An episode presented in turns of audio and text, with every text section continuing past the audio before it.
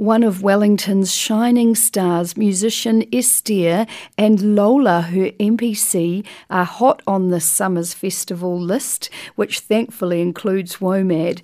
Estere has released an album on Bandcamp under her own name, has performed for many international events, and the one that makes me shudder in my boots was being the opening act for the Queen of Soul, Erykah Badu. Welcome to B-Side Stories on Access Radio, Estere. Thank you. How long have you known that music was going to be a career for you? Um, oh, not that long actually. I Wow. probably yeah. I probably started thinking about having music as a career like just after high school. Um, which was I suppose it's like a relatively long amount of time. It's about five years. Right. But while I was through high school and stuff, I wasn't thinking I want to be a musician. That's what I want to do with my life.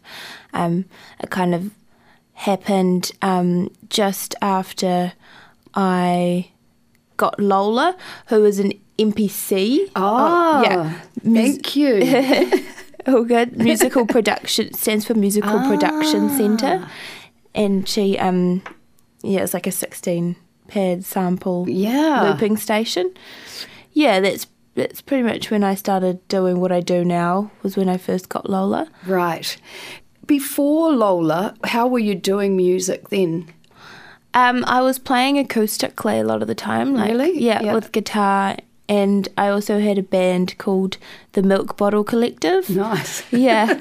Um, and we did like shows here and there, but it never really, none of that really ever took off. Right. Um, I don't think it ever quite like, yeah, was right. Right. Yeah. So But still a good little kind of platform to yeah, to it was a good experience. Yeah. Yeah. And I was trying to get gigs for us and stuff, and just that whole side of things was quite new to me when I'd just gotten out of school. So Yes, the other side of performing. yeah, like trying to hustle gigs and stuff like that.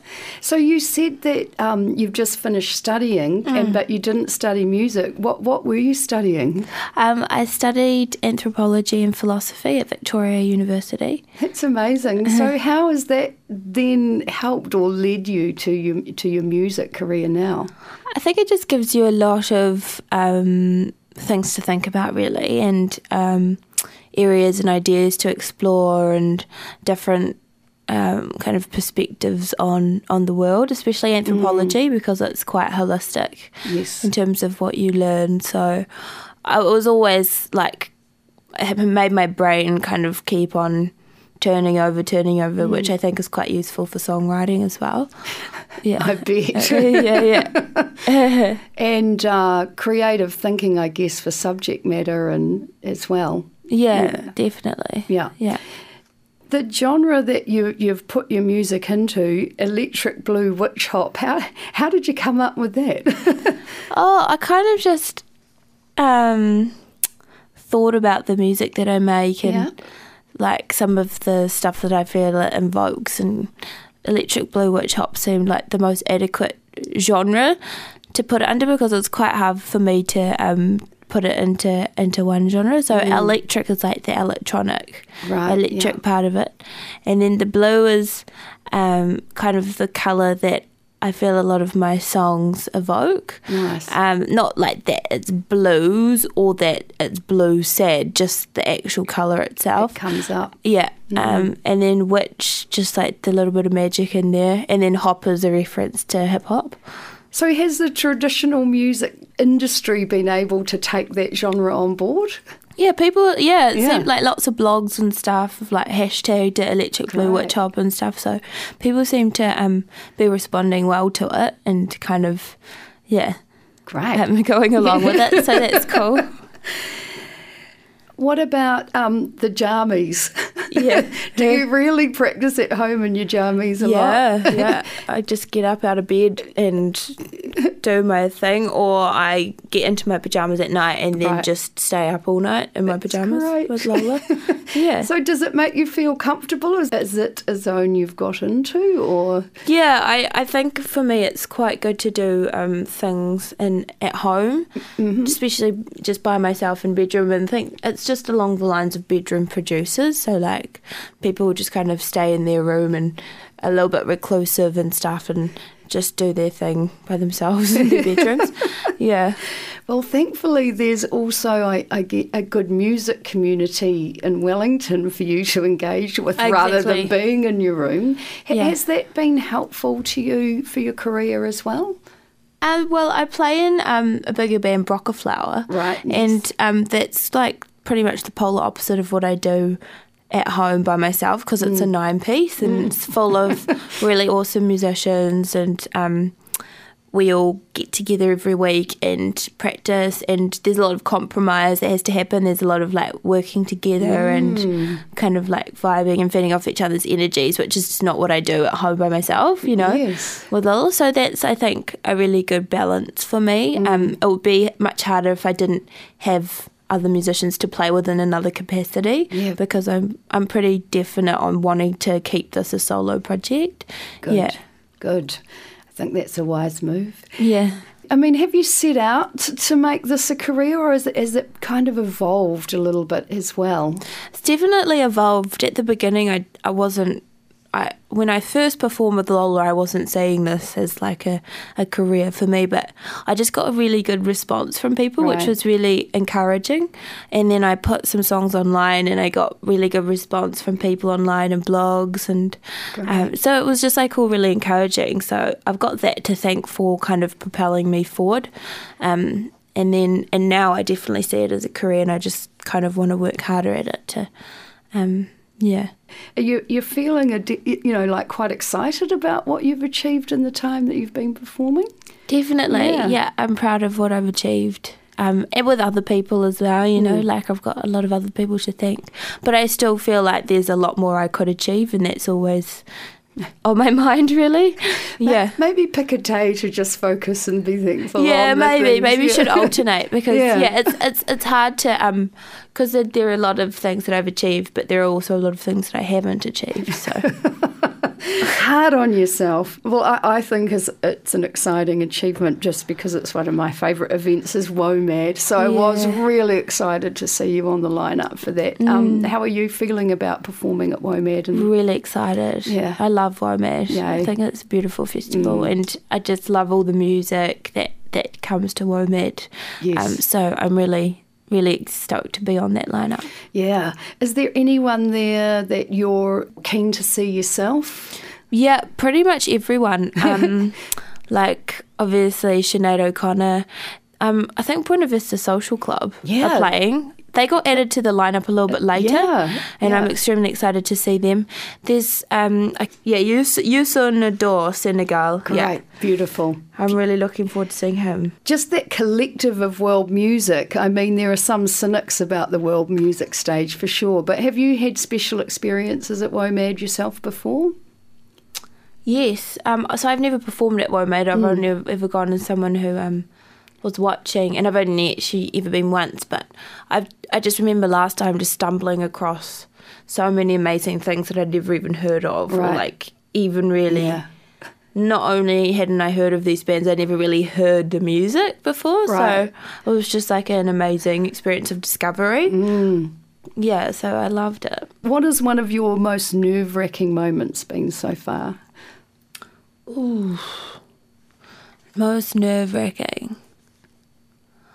Oh, I reckon probably opening for Erykah Badu was really nerve wracking because it was a really long build up to the show. Like yes. once once I actually got on stage, I had a really good sound check and it was like an amazing venue to play Right, in. yeah. And the audience was really great. But it was the the kind of build up before the show. I was like, oh my gosh, I'm opening for Erykah Badu, I'm opening for Erykah Badu, I'm opening for Erykah Badu over like three, three, four week time period was quite nerve wracking. I can imagine. So it was on the back of my mind all the time. Um, but actually, it's not. It's definitely, definitely not the most nervous I've been on stage. Right. I can't really think of. Sometimes it's it's just kind of random. Like it's Mm. even maybe really small, intimate audiences because right. you know, or like people, an audience with like heaps of friends and family that make me really nervous. That's yeah, funny. yeah, yeah, yeah. In your career, then it, it, it seems to me like you've you must have had some amazing inspirations. But can you think, you know, who are a few of your own personal favourite female artists who have inspired you? Um, Oh well, there's there's so many. Or obviously, so we were talking about Erykah Badu. I think she's awesome. I love um, lots of artists from the earlier stages, like um, Joni Mitchell from Right, yeah. the seventies, and Grace Jones, and um, so many, so lots of the jazz greats, Right. um, like Sarah Vaughan and Billie Holiday, Ella Fitzgerald, um, and then there's like um, the lead vocalist of Fleetwood Mac, like Stevie Yeah. Nicks, and um, and then currently I'm I, I just really um, am inspired by like uh, female artists who um, have a really clear vision of what they want to do, and you can see that in their work. Um, that's what I really admire. So it's really quite eclectic. I'll, I'll like anything where I can really see like a a, um, a lot of integrity and vision, Nice. and if it's well executed as well, that's Right. that's really inspiring to me. Yeah. I did watch one video of you covering a PJ Harvey song. Yes, PJ Harvey's another one. She's awesome. Yeah. She's so great. She's just like, um, yeah, just really kick ass. There's Yeah. not no other way to describe it. And a great songwriter. Um, conceptually, and Yes. that's really cool. And like Feist is another one. She's really good at electric guitar, Right. which is really cool. I love seeing female, um, pe- like artists who also play instruments Mm. really proficiently. That's always very inspiring. So now we're going to try this. One of your new releases, Les, L'Essor dans les toits. Les toits? nice, it's close. It's L'oiseau dans l'étoile. Beautiful, much nicer from you. So you've said that this is in the language of your dad. So I just Yeah. wanted to ask, where is he from? He's from Cameroon originally. Wow. Um, and they speak a lot of languages in Cameroon, but Right. they their national language is French. Um, and he lives in France now. Right. So yeah, it's written in French. Right? Yeah, yeah, Yeah, yeah. absolutely. Great. So has your family been musical at all? Like, No, really? no, there's no one in my family remotely musical. I nearly don't believe you. yeah, it's funny. wow.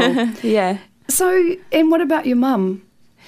My mum is not musical. Right, and where is she from? She from? How do you end up in New Zealand? Then She's from New She's- Zealand. She, she's a Kiwi. Yeah, she's a Kiwi. Right. Yeah. So this is quite an interesting mix. Do you feel like this gives you another a platform or a spiritual place when, when you're coming where you're coming from with your music?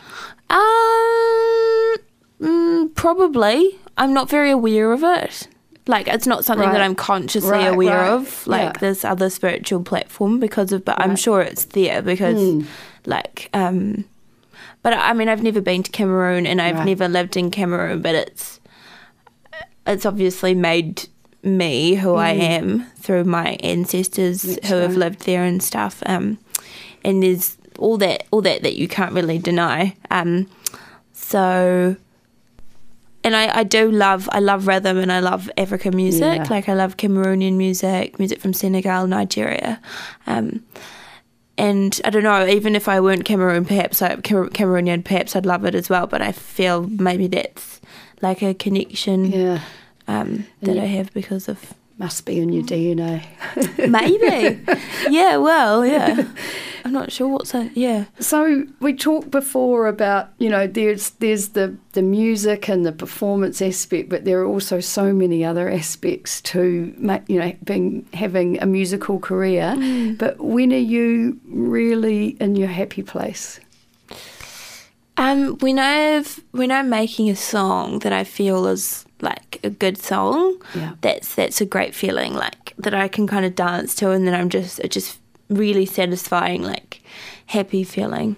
If um, yeah, it's something that I d- I'm digging. So it's like in the process of creation is a really good thing. And also when I'm performing live on stage, like um, if I feel it's going really well and I'm just having good time with the audience and I can Yeah. feel that they're engaged and enjoying it as well, that's a great feeling. Because it is quite a, it's quite like a, um, it's quite like a big ordeal going on stage by yourself. um, yeah.